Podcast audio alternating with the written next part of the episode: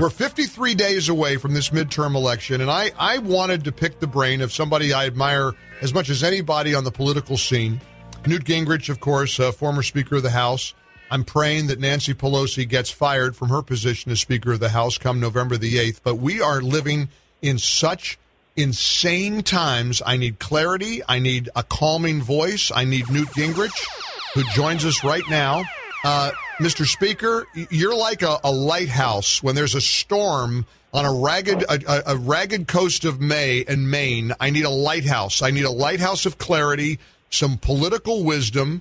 I need some optimism. And I got to ask you, and I want to start with Lindsey Graham deciding to try to advance federal legislation on abortion some, 53 days before the midterm election. What's your take on what Senator Graham has said, what he has done, and the pushback that he's getting, and certainly the Democrats seeming to delight in the timing of it all? Well, I think, frankly, that's not helpful because, first of all, I think the states ought to be weighing in on this, making their decisions and deciding, which is where it was before the Supreme Court intervened 50 years ago.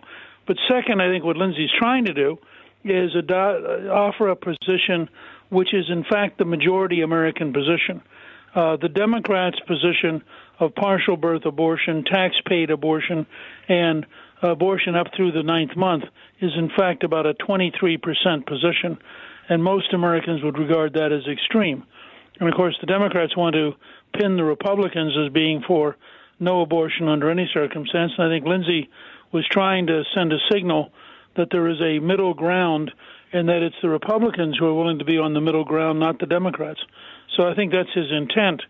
But I think, frankly, anything which takes us away from talking about the economy, crime, illegal immigration, the right of parents to know what's going on in their children's school, anything which diverges from those topics is not necessarily to our advantage because we're going to win big on those topics. I had a friend who said that the abortion debate is horribly complicated, and it is. There's no way around it.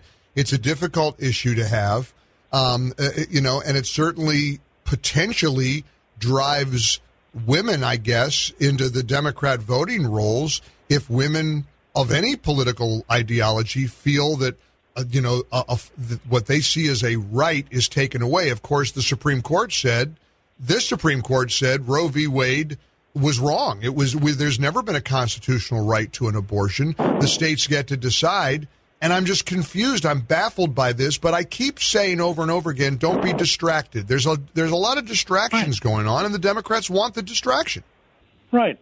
That's why I think we're far better off to start with the crisis in the cost of living, the fact that this week's numbers were terrible.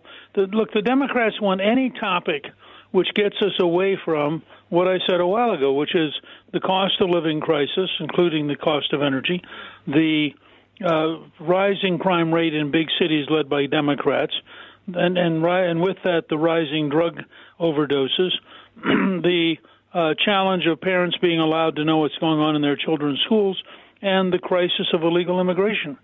So from my perspective, any time we're talking about topics other than those, we're not gaining ground on the scale we could be. And that's why I would come back to those over and over again and basically not engage in the debates. The Democrats would like this election to be about Donald Trump and about abortion.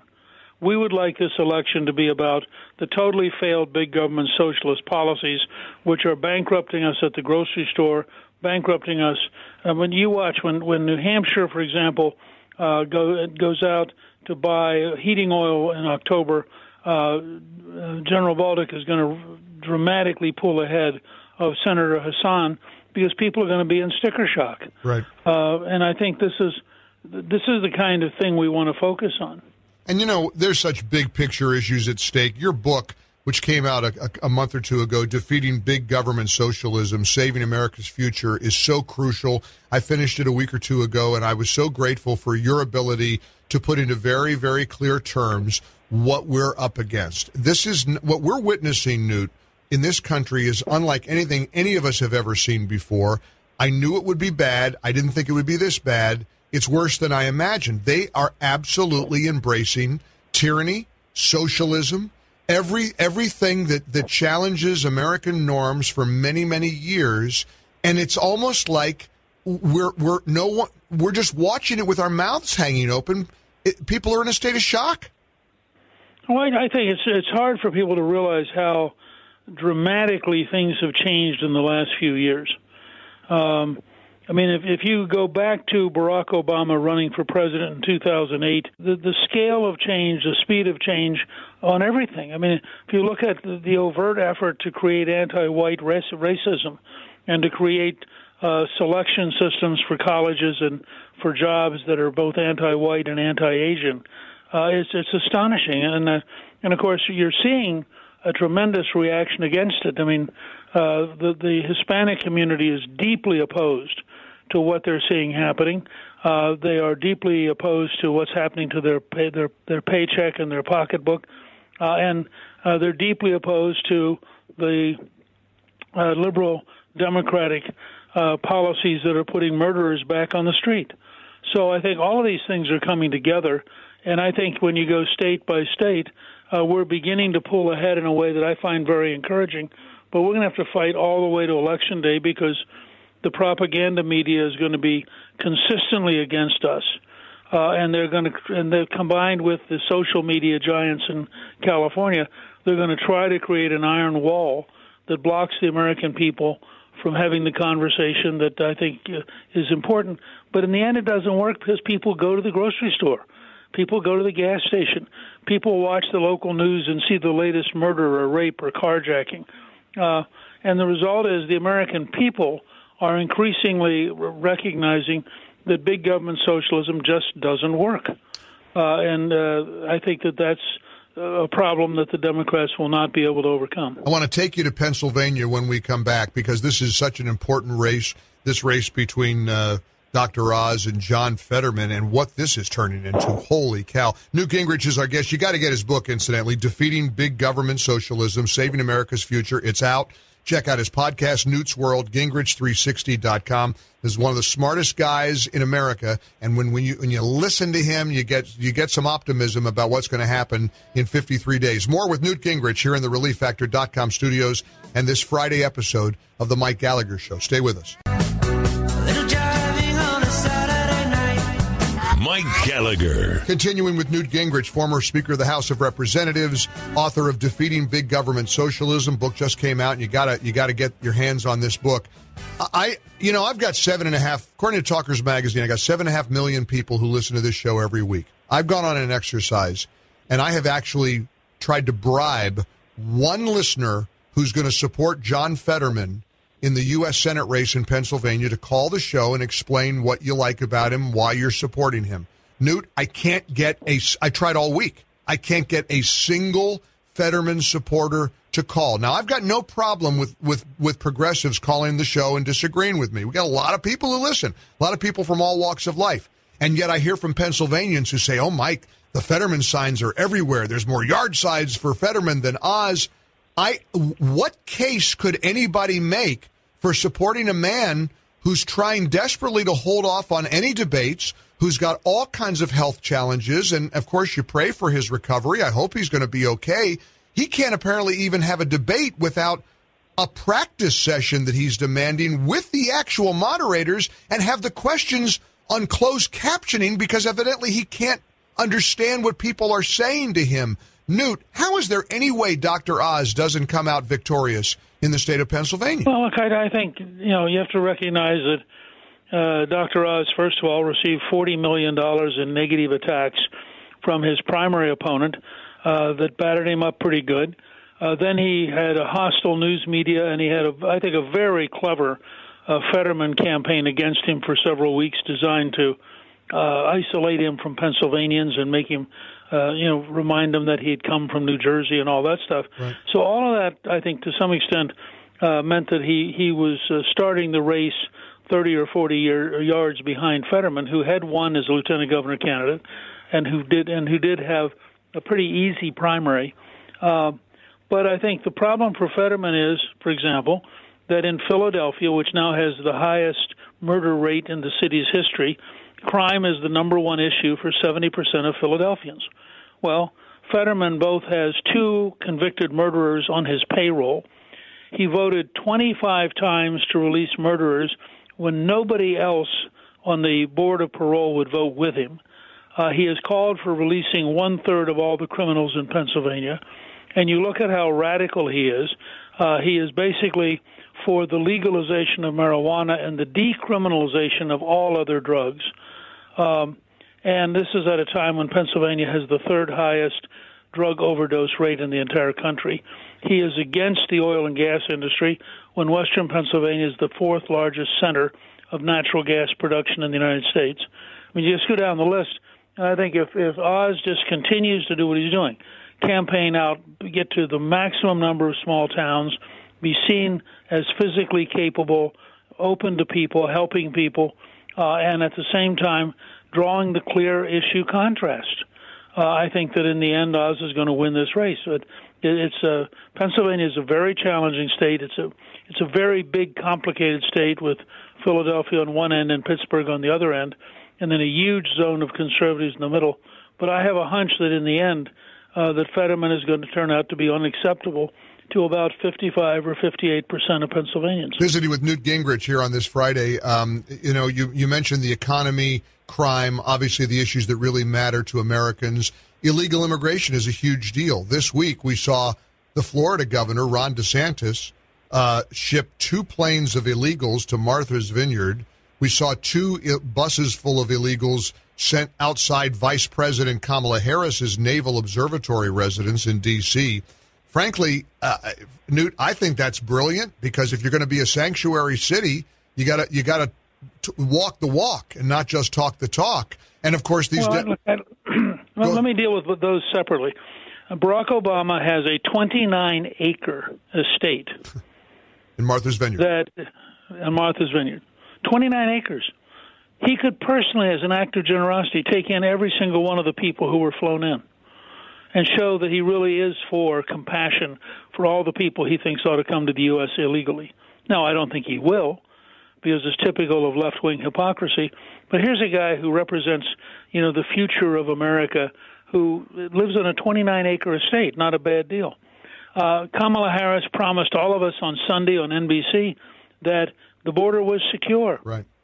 Furthermore, my understanding is that the people who were taken to the Naval Observatory, which is the residence of the vice president, are from Venezuela, so maybe they could educate her on the cost of big government socialism in Venezuela and the nature of a police state in Venezuela, and she might find it a very educational opportunity. So the Naval Observatory grounds are pretty big. She could invite them all in, offer them coffee and tea, and chat with them, and maybe learn something. But I think it's a brilliant move that started with Governor Abbott in Texas and now has been picked up by Governor DeSantis in Florida.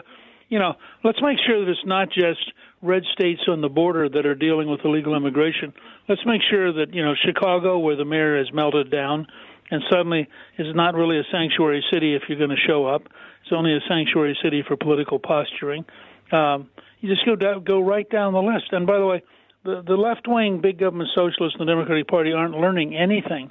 The Illinois Democrats just passed a bill in the legislature, and the governor signed it, that eliminates cash bail.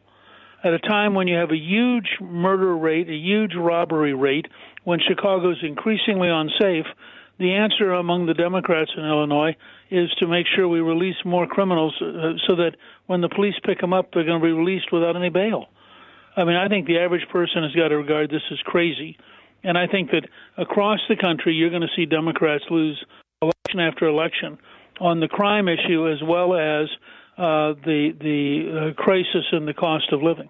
All right, final question, big picture. November the 8th is everything. We've got early voting going on. We've got millions of Americans who are anxious about the outcome. The Democrats desperately trying to hang on. Do we win? Do Republicans take control of the House and the Senate? +3 to 7 in the Senate, +20 to 70 in the House. Wow, I like that. I like those numbers. It all depends. I mean, the left is going to throw the kitchen sink. The news media is going to lie like crazy, and the internet giants are going to try to distort everything. But in the end, people, I think, are going to look at their paycheck. They're going to look at the cost of groceries. They're going to look at crime on the local news. and they're going to say it just isn't working. From your lips to God's ears, get Newt's book. It's out, Defeating Big Government Socialism. Keep fighting the good fight, Mr. Speaker. It's great hearing your voice. Take care. Appreciate it. Bye-bye. Trigger warning. I'm Andrew Klavan, and this is The Andrew Klavan Show. I feel hunky-dunky. Life is tickety-boo. Birds are winging, also singing hunky-dunky-doo. Ship-shaped, ipsy-topsy, the world is zippity-zing. It's a wonderful day, hurrah, hooray! It makes me want to sing. Oh, hurrah, hooray! Oh, hooray, hurrah! All right, the vast right-wing conspiracy known as Klavenon continues. You know, recently I've been talking a lot about materialism, the idea that everything there is material, and you're a meat puppet with chemicals inside. I gave a speech to Yaf about that, the way we are sold materialism by the culture. And I was specifically talking about the song WAP. The song WAP by Megan Thee Stallion and Cardi B. And it was actually talked about in an amazing clip on the with Gutsy Hillary Clinton and Gutsy Chelsea Clinton, who were talking to Gutsy Megan Thee Stallion on their TV show Gutsy, I think, or promoting their TV show Gutsy. And here's that clip, cut 17. Chelsea follows rap music. She has ever since she was a little girl. But I kind of came to awareness of you with the Cardi B WAP. I've always wanted to do a song with Cardi. As soon as she sent me the song, I think I sent it back to her like the next day. And it was just so exciting. The men, they seem so confident in what they're saying, and they don't have no problem with talking about their sexuality and how they gonna have sex with you. So I was like, well, I could do that, and it's gonna sound fire coming from a woman. It's great to see women be so kind of fierce. That is my life's mission. To make sure that I'm always unapologetically me. So just in case you don't remember the song WAP, here's a little clip of Cardi B singing the lyrics. Whores in this house. There's some whores in this house. There's some whores in this house. There's some whores in this house. Hold up. I said certified freak 7 days a week. Wet ass P word. Make that pullout game weak. Yeah, you effin' with some wet ass P word. P word is female genitalia. Bring a bucket and a mop for this wet ass P word. So obviously, the B stands for Ben. Not everybody knows that. But have you ever noticed that the feminists always want to imitate the traits of the worst men, the worst traits of the worst men? I mean, no one knows better than Hillary Clinton about the humiliation and pain caused by men who treat their sexuality, like Cardi B says, and Megan Thee Stallion says she wants to treat her sexuality. They say, well, men act like this, so why can't we act like this? But it's always the worst men. They never say, you know, men are chivalrous, men will run and die to protect you, and that's what I want to be like. It's always like, no, we want to act like the most boorish people. And the reason is not because they're feminists. The reason is because they're materialists. And the only thing that they can see is the differences between people or differences in power, immediate power, not emotional power, just immediate power, wealth, differences in money. And that's the way materialists think. And that's why they wind up doing the worst possible things. Just like the critical race people who say, well, now, if we hate white people, if everything's about white people, that's going to solve the racist problem, because they think, well, if that's how you get powerful, we can get powerful that way, instead of taking the moral stand. Now, obviously, this kind of materialism has ramifications for people's personal lives, and that was what I was talking to the YAF students about, but it also has ramifications for our politics. I wrote a piece this week for The American Mind, which is edited by my son Spencer Klavan, is no relation, but the piece is called Fair is Foul, if you want to look it up. But I point out that all of moral philosophy in the West, really everywhere, I think, moral philosophy is always based on one thing. It's based on the fact that life is unfair, but the human heart wants it to be fair, wants it to be just. And basically, in the West, we have developed three ways of dealing with that. Two of them are materialist. One of them is from Friedrich Nietzsche. It kind of circles around Friedrich Nietzsche. I won't say he invented it, but it's the idea that since the world is unfair, why are we wasting our time with Christianity and being nice to losers when we should just let the strongest man, the winningest man, the guy who is the winner, he can set the morality for all of us. And that's how you that leads to fascism. Now, people who defend Nietzsche say he wouldn't have liked the Nazis because he wasn't an anti-Semite, but I think the Nazis were inspired by Nietzsche, and I think fascism is the logical end of his philosophy. And Karl Marx had a different way of looking at it. He said, well, since the world is unfair and the human heart knows fairness, the human heart will ultimately make the world fair. And that's the path of history. History is taking us in that direction. And therefore, if you get in our way, we'll have to kill you. Marx didn't actually say that, but that's the way it turns out, because when you know which way history is going, then anyone who's getting in your way is on the wrong side of history and can be eliminated. Now, obviously, the Christian way of thinking about this, the Judeo-Christian way of thinking about this is, no, something's wrong. The world is good because God is good, but we broke it. We're sinful. Something is sinful in our hearts. And in this piece, I point out that this way of looking at things has two different big implications. One of them is that there are supernatural meanings to our lives. And that's what I was talking about the Queen last week when I was talking about her death and celebrating her life. I was saying that she lived into the supernatural meaning of her life. She lived as the incarnation of the nation. George Washington is another person who lived into the moral meaning of his life when he handed over his sword to the civilian authorities and gave up an empire that was his for the taking. He basically said, I represent liberty. I am giving liberty a place to be. This is what Shakespeare said the artist does. He says he gives to airy nothing a local habitation and a name. And Washington gave to liberty, the idea of liberty, the habitation and name, the United States of America.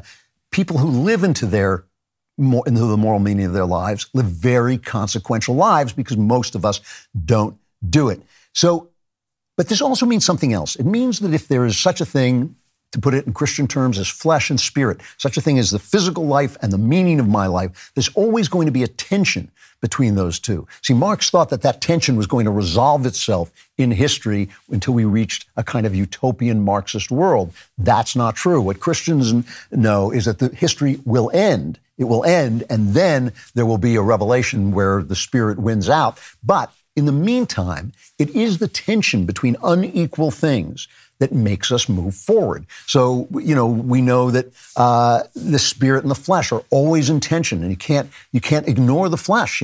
St. Paul says the flesh comes first, and then comes the spirit, because it's through the flesh that we experience things. So you have to learn how to treat your flesh, how to treat your body, how to treat other people's bodies, and through that you start to learn a spiritual life. The fact that some people are more talented than others, some people have more gifts than others, some people have more privilege than others, and other people are left behind, and we have to actually care about them. There's a tension there. Do we make the world just equal by taking away the talent of a LeBron James and giving me 100 points to start the game with, and maybe only 2 minutes for James to play? Or do we say, no, he is an inspiration into my life, because he is so talented and he works so hard that I'm going to try and be to work that hard to improve what little talents that I have? Those tensions are always there. And what happens is, in a process like our process and the American process, we believe in that spiritual idea of the process, of the tension. And so we let different characters, different sides play out against each other freely. And what happens when extremism comes to the fore, which is what is happening now. The extremism of leftism has taken over the White House, the Senate, the House, TV, the movies, the academies, the deep state. Every institution is owned by the left, except maybe the Daily Wire, and we're not so sure about us.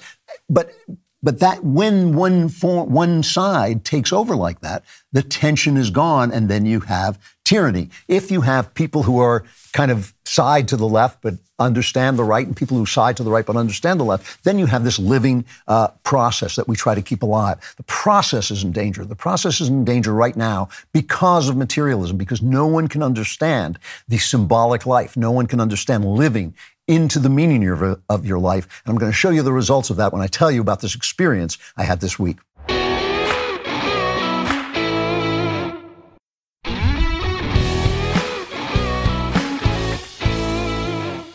So a life that's lived completely into the spirit is always going to be a sacrificial life. And you want to know some of the ugly things that can happen when somebody lives into the spirit and lives a sacrificial life. You want to read the Gospels. They'll tell you all about it. But a life lived purely into the flesh, which is the life being sold to us today and the life that the world always sells to us, can be incredibly ugly. This week, I got an invitation to go to the Susan B. Anthony List Pro-Life Gala in Washington, D.C., and it was a celebratory event to celebrate, obviously, the overturning of Roe v. Wade, something the people at Susan B. Anthony, SBA, they call it, have been working on for 25 to 30 years. And so it was a joyful occasion. And you got there, and there was a huge protest going on outside. When you went inside, people were obviously very nice, well turned out at a Washington event and all this stuff, but they were also very, very prayerful. It was a prayerful event. And that includes people who might be a little pious for me, maybe a little, people who are a little bit too in your face with their religion. It's not something I actually prefer, but it included a lot of people who were not like that, but who were faithful, who believed in God. And the atmosphere was joyful. It was quietly prayerful. It was elevated, and it was beautiful. It was patriotic, but it was beautiful. It was celebrating the lives of unborn children and bringing those lives to fruition. And there were many people who were moved to tears in the course of the evening. A lot of big powerhouse politicians were there. Tim Scott was there, Glenn Youngkin, the governor of Virginia, a lot of others, Lindsey Graham, a lot of other senators, Kevin McCarthy from the House. And yet the whole thing was just a very, very polite, prayerful event. The people outside protesting, and it was a protest, and I have nothing against protests, although I think if all you can do is protest, maybe you're missing out on debating and listening to other people, looked to me demonic. The filth coming out of their mouth, they've just four-letter word after four-letter word, sometimes repeated endlessly in chants, F you fascists, over and over and over again. I could see people from the event were getting unnerved by it. I'm not unnerved by it because I know that's what the world looks like. But also playing in loudspeakers that hip hop music, which I just think is it's trash.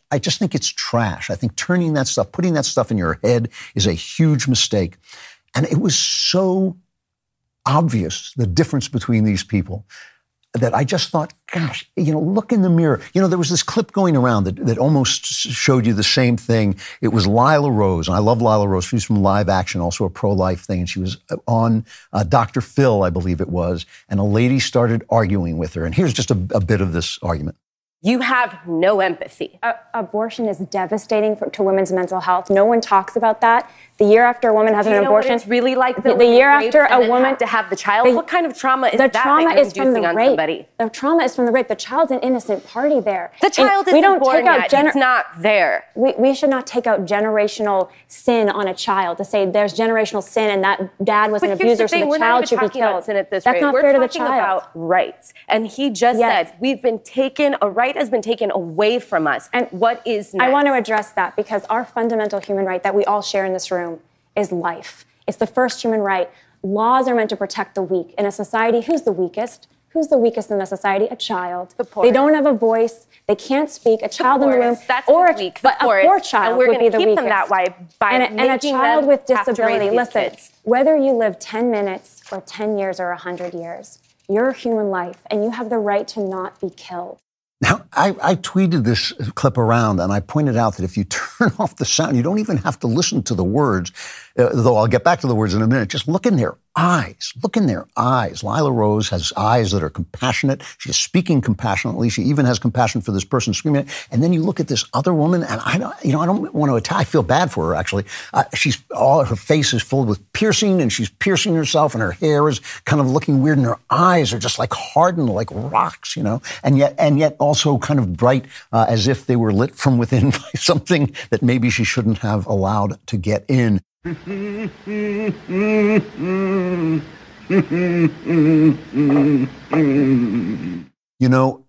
That's the one thing that we just look at people. I felt bad when I was looking at these people outside this SBA dinner, that rage and the filth coming out of their mouth and the actual gleam of self-righteousness. I felt bad for them. I felt these are souls that maybe have gotten lost. I mean, if I looked in the mirror and saw those eyes and coming out of me, I would change whatever opinion I had. I would change my opinion. I would think if this is what this is turning me into. But the other thing is the logic. The logic just completely disappears. I mean, Lila Rose is speaking pretty logically. Now, people can take different sides logically, but that's not what you're getting. There's another clip. I guess it was CNN. Maybe it's MSNBC. It was Alison Camerota.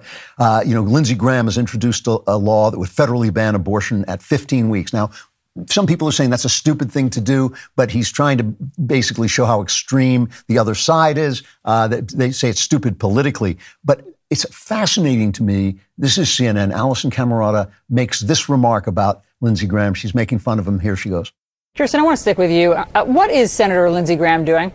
Why is he proposing? I mean, well, honestly, I don't understand this. Why is he proposing a federal anti-abortion law that would ban all abortion across the country at 15 weeks? I don't think that he understands how pregnancy works. You don't often get testing, important testing, until 20 weeks.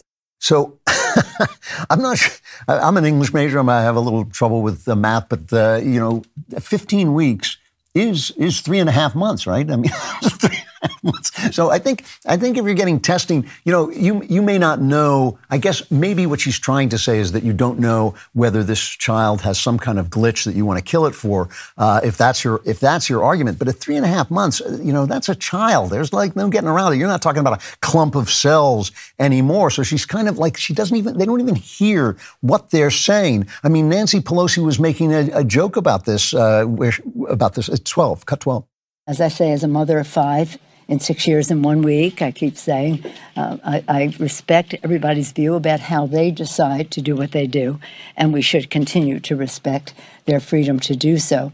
But I think what you're seeing there is a conflict within the Republican Party. There are those in the party that think life begins at the candlelight dinner the night before. And these people are in defiance of that, right? They're in defiance of that.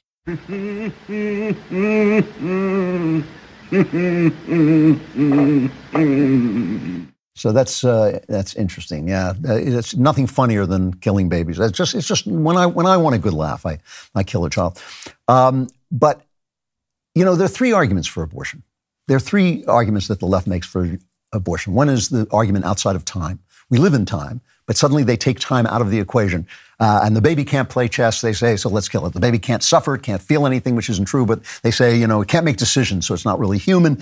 But of course, we live in time, right? So you can't kill a person when he's asleep because he'll wake up, and you can't kill a person when it's just a baby, not fully formed baby, because it will become a person. That we live in time. The second argument is the one that's good for any murder, is this person is in my way. I could be a rock star if my wife weren't holding me back. I could do whatever I want. I could have a much better life. I wouldn't be constrained to work in this crummy job if I didn't have this wife. That's the argument. Like, this child is going to get in my way. This child is going to hold me back. This child is going to hold me down. So I have the right to kill it. You can make that argument about any person who gets in your way.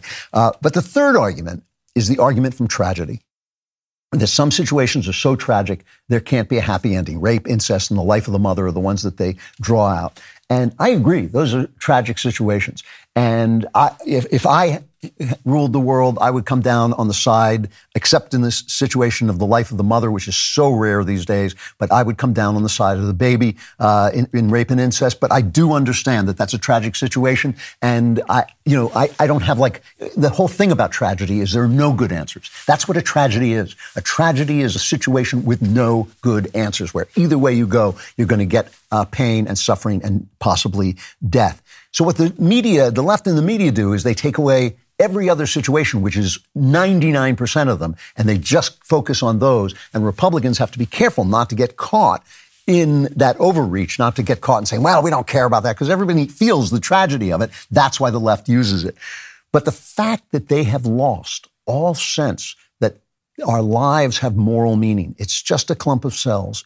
I can't see it, so it's not there. It's not talking. It can't play chess. Why should I preserve this life? And that's what turns your eyes. That's what turns your eyes into those little flaming stones that the devil hands out after you've accepted what he's been whispering in your ear. The tragic situations, I'll leave them open to debate. I have no problem understanding that there's tragedy in life, but the rest will drive you crazy. Bad ideas will lead you into darkness. They really will. And one of the true worst ideas is to misunderstand that life is a series of tensions that hopefully drive us forward when we give each of them a voice.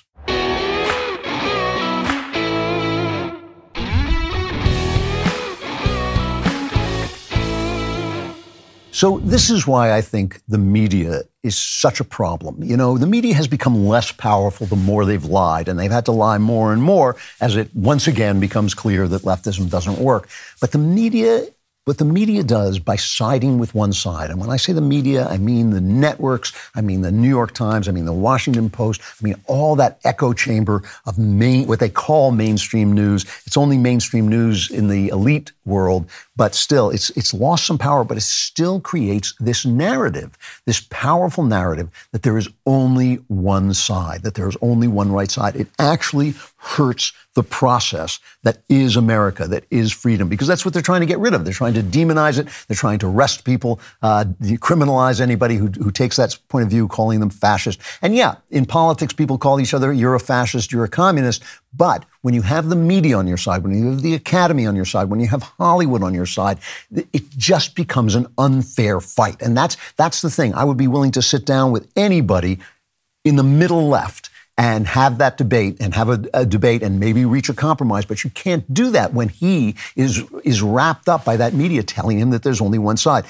There was a moment this week that it was hilarious, but it also was pitifully sad. The Biden administration decided to throw a jamboree. They were going to have a celebration. It was celebration time. They were going to have a big party celebrating the Inflation Reduction Act, which even the CBO says is not going to do anything about it. The Congressional Budget Office says, and they're a nonpartisan group, they say it's not going to do anything to change inflation. It might over time, but as you know, there is no time in government. There's no future in the government because the government will spend more stuff and already has because they've forgiven student loans, which is going to cost $600 billion or something like that. So that any inflation reduction that's gone away, because let's remember where inflation comes from. Here is the Milton Friedman, still the greatest economist we have ever had, the immortal Milton Friedman explaining where inflation comes from and why. Cut 6. Inflation is made in Washington because only Washington can create money. And any other attribution to other groups of inflation is wrong. Consumers don't produce it. Producers don't produce it. Trade unions don't produce it. Foreign sheiks don't produce it. Oil imports don't produce it. What produces it is too much government spending and too much government creation of money and nothing else. That's it. That is the truth, because the government doesn't make anything. See, when Jeff Bezos, you may not like him, but when he builds a business, he creates wealth. So if you print more money to keep up with Jeff Bezos, you're not printing empty money. But the government doesn't create anything, not one thing. It subsidizes things. It messes up markets. It raises prices. When it subsidizes an electric car, the price of the electric car goes up. You're not getting any of that money. That money is going right to the richest people in the world who make those electric cars. That government money that they give to you, they give you $100. I'm making that up. It's a lot more. They give you $100 to buy an electric car. The electric car company raises their prices $100. That's how they screw up the market. Everything they do increases inflation. So there they are, celebrating the Inflation Non-Reduction Act. They've got James Taylor singing Fire and Rain, which is about suicide, so that makes a little bit of sense. And then Pelosi, in her effusive way, is cut 2. Mr. President, thank you for unifying and inspiring a vision of a stronger, fairer, safer future for all, for our children. Your extraordinary leadership has made this glorious day possible. That's an applause line. That's please clap, please clap. That's an applause line. He didn't know because nobody's listening to him anyway. While they're doing this, the market crashes. Why does the market crash? Because the new inflation numbers have come up and they're enormous. They're the same. They're worse a little bit than they've always been. CNN quickly cuts away. Here's cut 3. So I thank the Republicans who stood up. Okay, you're listening there to President Biden at the White House. He's celebrating the passage of the Inflation Reduction Act. He says that he's been fighting Big Pharma for decades. But there is this unfortunate split screen right now with the Dow taking a total beating, down more than 1,200 points. And so it feels like it's hard to be celebratory for some people in the crowd. But the reason you don't want to mention why that's happening is because inflation is up. That's why the Dow is crashing. I like the way that ABC and CBS reported it. You have to listen carefully to hear, because, you know, the networks are a little bit more honest than the cable stations, but they still have this one tick. I'll let you see if you detect it. Cut 4. He is stressing that inflation is relatively flat, up just 0.1 point since July, and he argues the economy is strong, pointing to low unemployment numbers and plunging gas prices. The president is also touting Democrats' new Inflation Reduction Act. He's promising it will do just that, that it will bring down energy and prescription drug costs. But, George, it was notable that at a big celebration here at the White House yesterday, the president largely ignored these worse-than-expected numbers. Look, the White House is well aware that inflation is a big potential political liability. With the midterms now just 8 weeks away, the economy is top of mind for voters. And while the president is confident that he can turn this around, the White House does admit there is still a lot more work to be done here. Yes, this George. Has been the toughest issue for the White House. The president cannot be happy about any of it. Good morning. No, he cannot. Tony, good morning. That inflation report dashes hopes of a quicker economic rebound. Government figures show groceries climbing more than 13% on average, electricity spiking nearly 16%, and rent up nearly 7% over the last year. So if you listen carefully, they're telling the story from Biden's point of view, not from yours. Biden is confident. It's a problem for him. But he's confident, and it's only 0.1%, which isn't true. I mean, families in August spent 23.8% more for energy than last year, 6.2% more for shelter, 11.4% more for food, which means their wages, any wage increase they get and any help they get from the government is just wasted money. It's just burning it off because the money they get from the government is increasing the inflation. So it's like a tax on everybody. So hilarious, because the press is not reporting reality. They're reporting the mind of the president. It's a problem across the board. I mean, the border, this thing at the border, which is making me laugh, but it's not really all that funny. Abbott in Texas, Governor Abbott in Texas, and DeSantis in Florida are shipping illegals into blue enclaves like Martha's Vineyard, right? And suddenly, oh, what a terrible thing this is. Here, I could have picked 100 clips, but I just picked this one. Commentator Fernand Amandi has got 28 from MSNBC. That is an act of evil, and it is an act of evil being done by evil men who are using children and good faith parents coming to this country, the land of the free and opportunity, like my parents did and grandparents did, and shaming them for political points. In the most cynical calculation, Stephanie, what's going on here is they're trying to change the conversation from the Dobbs decision overturning Roe versus Wade and making it about immigration. But it is the most cynical, cheap, and evil tactic. And I don't think it's going to play here in Florida. I think Ron DeSantis overreached this time.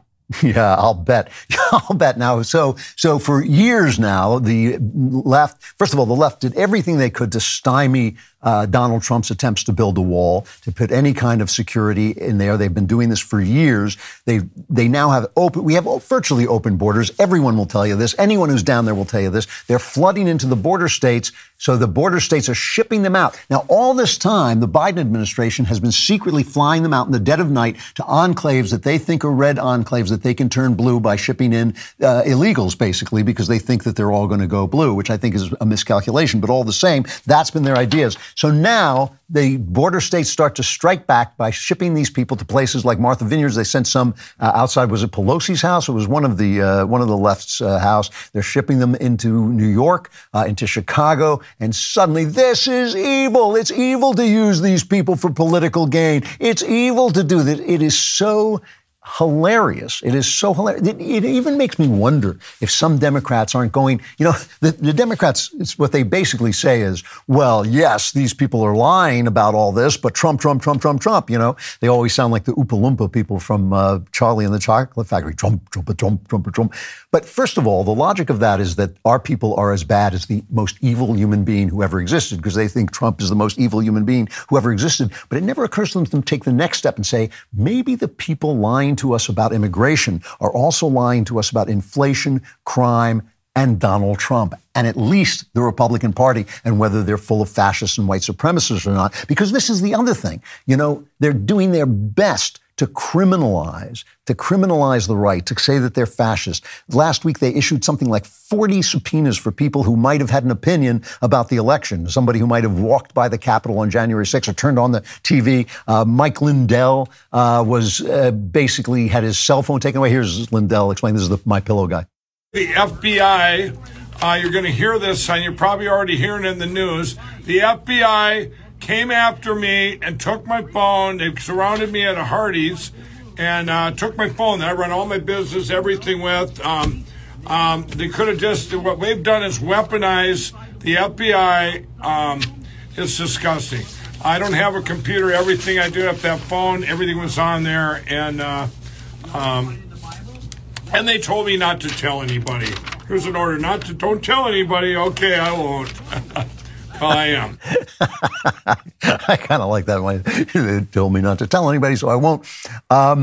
Anyway, now they've been doing this. They've got a special master to look at. They appointed this retired judge, Raymond Deary, who has got respect on both sides. The Trump people seem to respect him as much as the DOJ. DOJ is still appealing this, trying to get the special master, this guy who's going to take theoretically a non-biased look at the documents that the FBI took from Mar-a-Lago. But that's not the thing. The thing is not that they took documents from Mar-a-Lago. It's not even whether Donald Trump did something wrong by taking the documents to Mar-a-Lago. It's the difference, obviously, between the way Hillary Clinton was treated and by the way Trump is treated, and not just by the FBI, who's the FBI has obviously got some corruption going on at its highest levels because we've caught them in their emails. We've caught them lying to the FISA courts in order to bug American citizens, the phones of American citizens. We caught them, sending the Steele documents, the Steele dossier, investigating that long after they knew that it was phony. But it's not. It's the press.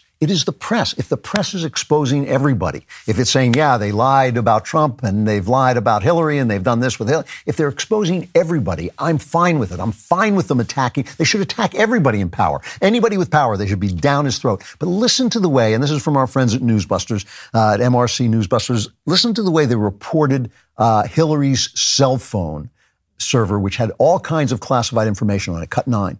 I don't think it's a big legal problem. The American people don't care about this. I have been utterly bored with the story. There's going to be a cloud of suspicion, though, by those who just want to see conspiracy. There's almost no way she can clear this up to the satisfaction of critics on the other side in terms of the politics of this. It's not even a scandal. It's really controversy. The scandal's the Republicans' word for it. At this point, it's all just background noise. There is, in some ways, no there there. And voters don't seem to care about it, according to polls. 147 FBI agents are focused on this. I mean, don't they have other problems? There's no crime in the country they should be worrying about. So how is she going to overcome these distractions? All right, so it's all from her point of view and the board voters. Here's how they cover Trump. Cut 8. Could some of the boxes recovered from the former president have put national security and perhaps lives at risk? This is as bad as it gets. It really does send chills up the spine of anybody who's ever worked at CIA. When you have this kind of information, you guard them with your life. And that's, it's a serious problem. It's funny because they're so dishonest and corrupt, and they look in the, I don't know. It seems to me if you put on a tie and jacket and you look into a camera, you ought to at least have some respect for honesty. When I sit down and write, I always think, what is the point of putting words down on paper if you don't mean them? The thing is, there are certain things professions that I call meta professions. One of them is what I do as being an artist. When you write a novel, you step out of your own opinions. You step out of your own opinions and create the world as it is, a world of tensions, a world of conflicting ideas, a world where two people can see things totally differently and both be kind of right about something or both have a point of view. That's a meta way of looking at the world. That's the way the journalists are meant to look at the world. That's the way they're supposed to. It is but they have stopped. And they have stopped because they're materialists. They've stopped because they do not believe that there is another level of meaning to the world. And when they do believe in another level of meaning, when they do believe in morality, they don't believe it applies to them. When they look at the poor, when they look at the underclass, they see people they can feel sorry for and dry their big tears for, but it doesn't occur to them that, oh, maybe maybe they have to make some sacrifices. It's always like, oh, well, the environment is bad. You better ride on a pony or a bicycle while I fly my private jet to Davos to discuss how you can save energy. It's always like this. So it's, yeah, bring in those illegals because there's a lot of room in Texas. No room in my neighborhood. And no room in New York or Chicago. Martha's Vineyard, certainly not. What's wrong with you? You know, this is a problem. It's the problem of forgetting that we are in a process, and it's the process that leads us forward. It is the press that has led the way in ignoring that process and creating a narrative in which that process doesn't exist, and it has been incredibly, incredibly damaging. All right, for some of you, the Klavanless weekend has come. For those of you who are not subscribers and don't want to hear the subscriber block, you have an alternative, which is to plunge into a week of darkness, wailing, gnashing of teeth, fire, screaming. Oh, the screaming is the worst part, probably, because especially if it's yours. But you can come back on Friday for the next Andrew Klavan Show, or you can subscribe and hear the subscriber block coming up right now.